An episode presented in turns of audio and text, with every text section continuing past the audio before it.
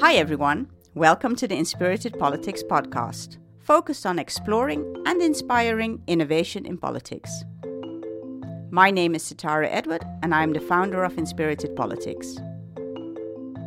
In this series, we talk about unleashing the potential in politics to create a positive impact on our society for the long term. I speak to guests from inside and outside the political arena, asking them to shine their light on conscious innovation in politics. Hi, everyone. Today I'm talking to Rosie Bell. Rosie is a writer whose work is rooted in philosophy, performing arts, and contemplative practice. I personally love how she describes her work on her website. Increasingly, we are surrounded by noise, and I have no wish to create more. The work I like doing is the sort that leaves the world containing less bullshit and more beauty than it did before. Today, she is joining us as a co author at the Mindfulness Initiative to discuss their work and a paper she recently wrote with Jamie Bristow Mindfulness Developing Agency in Urgent Times. Welcome, Rosie. Thank you. It's really good to be here.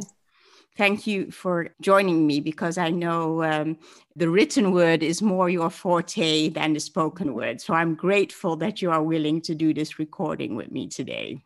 Uh, thanks very much, and thanks for your patience. As I let you know uh, beforehand, we always start with a general opening question for everyone in this series. And what we have asked everyone is no, just imagine that you were asked to speak for the UN General Assembly.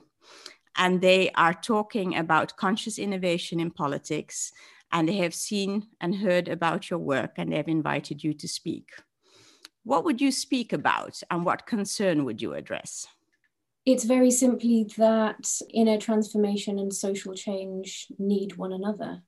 And that's the work that the Mindfulness Initiative has been doing for several years now. Is really trying to um, trying to dissolve the political narratives that pitch a compassionate society and the development of the individual as somehow contradictory to one another or in competition with one another. Yeah so the work that the, the work that we're doing is is really trying to position inner transformation at, at the epicenter of of desirable social change. And how how do you think that needs doing? What's the what's the solution you'll propose for that? What we've set out to do really is create a framework for thinking about mindfulness as one tool of inner transformation. In the context of, of urgent challenges, urgent global challenges such as climate change and authoritarianism and escalating tech, um, the, the jobs that we need to do together as a global society that can't wait, um, and the ways in which mindfulness can help. Beyond that, it's a question of practice. I mean, really, what we're doing is trying to persuade people to engage with the practice. Yeah, I think that's what we have in common as well. So we say it's the experience that's what helps people over the line because you can't kind of ignore the experience you've had for yourself.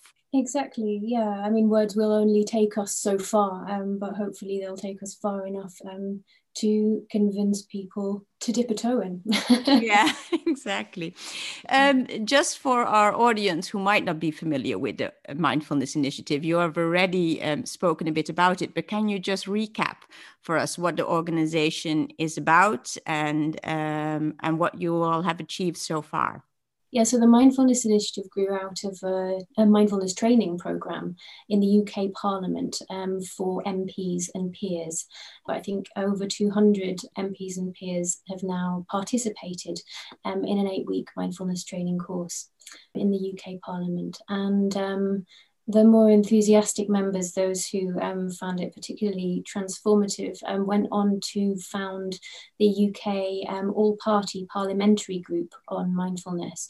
So that's a cross party group that focuses on the issue beyond party politics, essentially. And the Mindfulness Initiative was originally a group of experts and volunteer advocates who, who got together to clerk the Mindfulness All Party Parliamentary Group the first thing they did was support the group to conduct a year long inquiry into the into the potential for mindfulness training um, in different areas of public policy.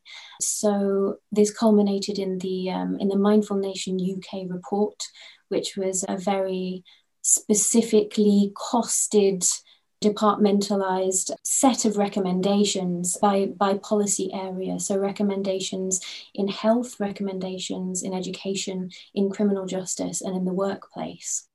And it basically pulled together vast amounts of evidence from across the mindfulness field, um, scientific evidence of mindfulness. And several years later, some of the recommendations from the Mindful Nation UK report have become public policy, specifically in health, or particularly rather in healthcare.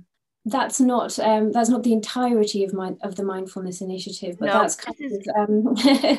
yeah, and that's because um, for me, uh, when I first got the idea for Inspirited Politics, which is at least four years ago, I remember thinking, you know, how do you introduce this in work? And my and I was just imagining things, and I was just like, I remember walking along the hallway in my office and just thinking, you know, what would it look like if a parliament would sit in a mindfulness state? And I just started Googling. And then I found this wonderful picture of the UK parliament all in one moment of silence. And I thought, it hap- it's happening. So I really remember um, being becoming very hopeful because of that, and especially looking at the background of some MPs who really helped to to bring that initiative forward. So for me that was really stimulating also in in, in continuing my own journeys. Oh wonderful. Yeah no I, I i find it very inspiring too. Yeah and if people are interested there's a lot of information on your website and i actually have a few videos as well coming from initiatives you all um, did on my own website because i was so motivated by them as well. So um, if people want any more information and see that it is possible and it's not not and you can tip your toe in and that uh, you know it for me it was also inspiring to see mps from all different backgrounds really speak openly about the benefits of the practice. That makes it very tangible for me as well in a different line of work than healthcare. That how an MP negotiating in difficult circumstances, how the practice can help someone, or how it can really uh, help you overcome the fears of speaking in public, for example. Or um, so just making it very, very practical and tangible.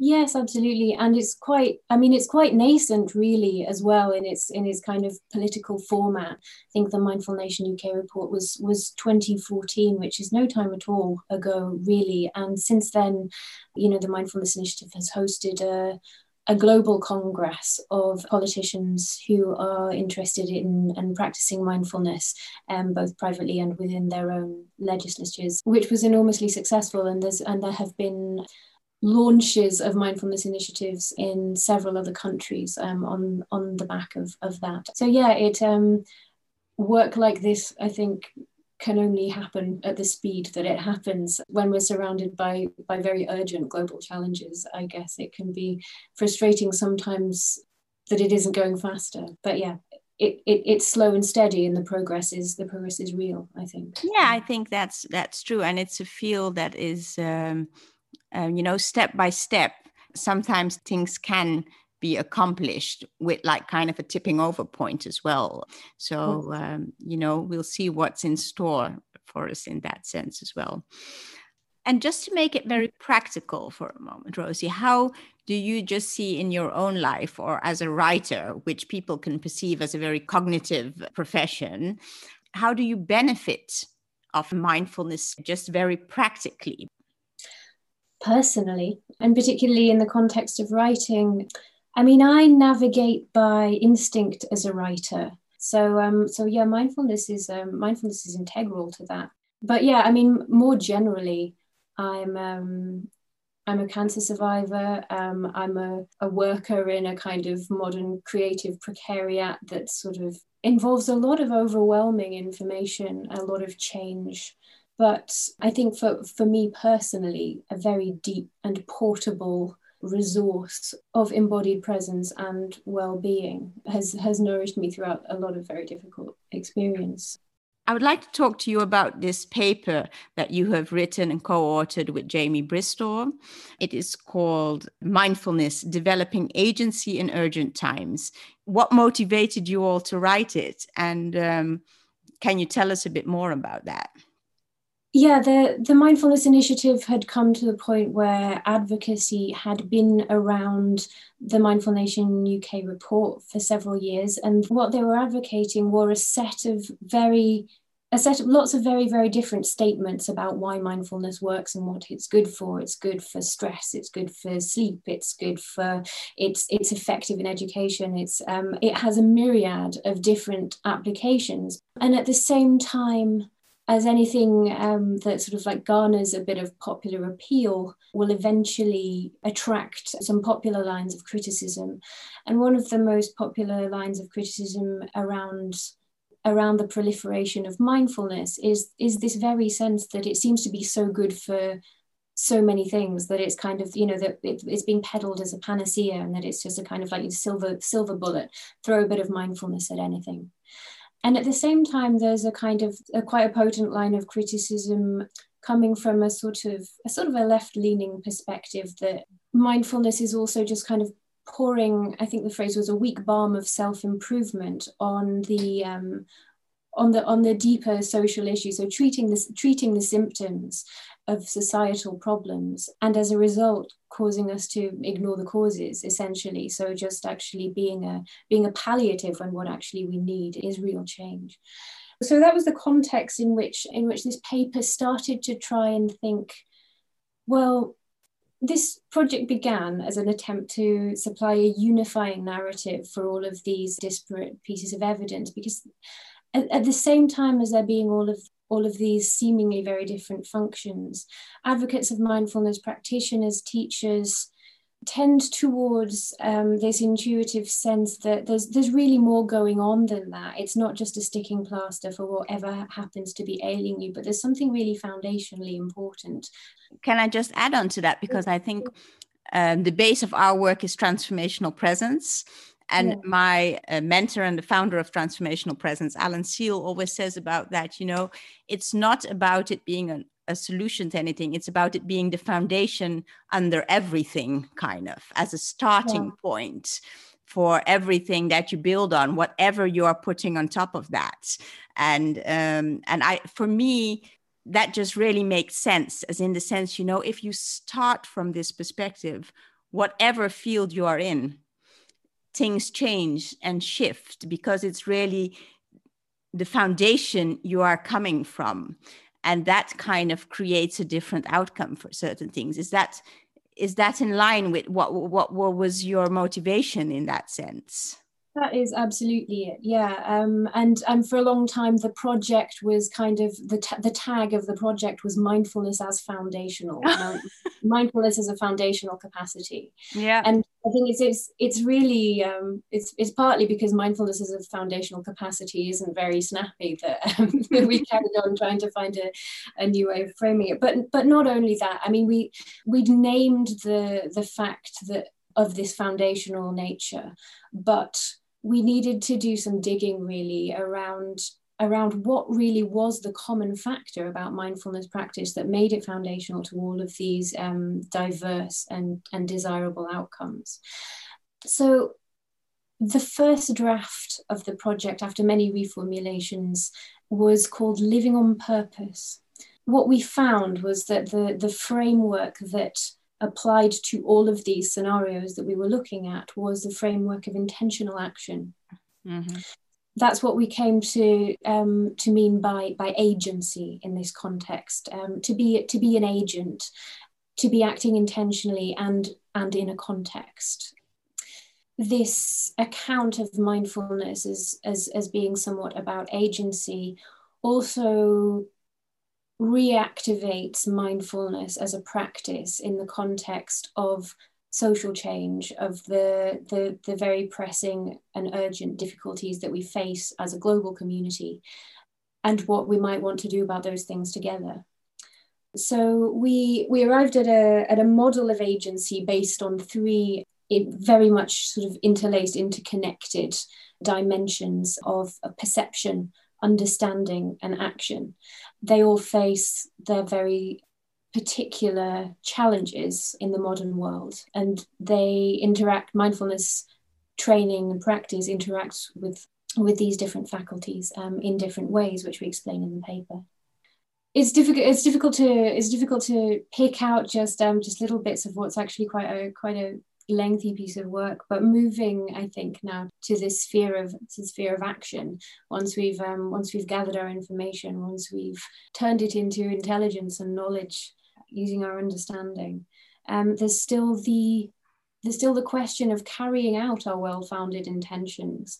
And here, what's important, I think, is again back to back to the traditional territory of, of the of the mindfulness eight-week course, which is the way the way that automatic behavior often governs what it is that we do. We're not um, we're not in charge of our actions as often as as we would like to think we are, and um, we often hear in mindfulness courses about about fight or flight reactions, about the kind of um, the legacy of evolution within us, and there's these these primal instincts, kind primal of instincts of, of reactivity, and we talk about the contribution of mindfulness is um, restoring intention as a driver of action um, in, in the context of, of those drives and also um, restoring values as a driver of act- action. Yeah, I think, I mean, we use a different language, but I think you all have the same approaches in the sense that, you know, it's different to react as to really consciously respond when you are listening, taking in all the information connecting to everything and then having a response instead of like an immediate reaction. And there's such a different outcome when you are coming from that place in your doing. At least it is for me. This is one of the the dearest ambitions of, of projects like this is is to make it clear that the the need for mindfulness at that at that level of kind of where decisions of, of, of global importance are being hammered out at the level of, of the individual who is subject to all of these factors just like the rest of us. That that that this type of practice can can be incredibly important because we want to be intentional. And we talk um, finally and importantly and throughout in fact about collective action, in fact, collective intelligence and collective action, and the fact that um, whatever solutions we find to the um, to the pressing issues that we face, we'll enact them together or or not at all. And there are ways that mindfulness can contribute to um, not just to better relating, although that's a that's a great part of it, to the social fabric and to the bond that facilitates um, that, that collective response. But also, there are um, important studies by people like the Boston Consulting Group about about how collective intelligence as a measurable factor promoted um, by practicing mindfulness within an organization which is which feels very important. Yeah sure. And so what now what would be your next steps now? Now the paper is done. What are you all hoping that it can um, achieve Jamie Bristow, who is the director of the Mindfulness Initiative and my um, writing partner and life partner, is in the in the process of, of ad- advocacy around this uh, this piece, um, introducing it to to audiences around the world, and um, and sharing these ideas with them. And the hope, the hope is simply to supply advocates of mindfulness with a narrative for for the, re- the, the real and pressing relevance of mindfulness to social change. And equally to, to communicate to people working in social change that, um, that mindfulness and practices like mindfulness are part of the picture and, and shouldn't be neglected. So um, I think a, a, response in, in both of those areas is, um, I mean, mindfulness and social change is a, is a field in itself but again, this is a this is an effort to build a bridge between that field and what has tended up until now to be kind of a, just a very slightly fractured kind of evidence base and and way of looking. Yeah, so that might build a bridge to our kind of final question is what we always ask everyone is, you know, just imagine you had a magic wand and you could create an instant change field of politics. What would be the change you would like to see implemented or what would you suggest that might help I wanted I wanted to bring in what you said in your own statement um, or your own crazy idea that what would happen if all political meetings could start with a moment of stillness, inviting people to align their thoughts with their gut emotions and their inner wisdom. And I think um, I would just say that my wildest dream for the field of politics would be that that that that wouldn't just be a moment at the start of every meeting, but that that could be um, that could be the air that we breathe and the water that we swim in when those are the the levels of decisions that we're taking on on behalf of the world. That's beautiful. Thank you very much. That just stretches the ambition for us for us all as organizations in this as well. Thank you very much, Rosie, for your time today um, as well. If anyone wants some more information, you can find information on our website, inspiritedpolitics.com. And thank you very, very much for joining me here today. Oh, thanks for having me. It's been a real pleasure.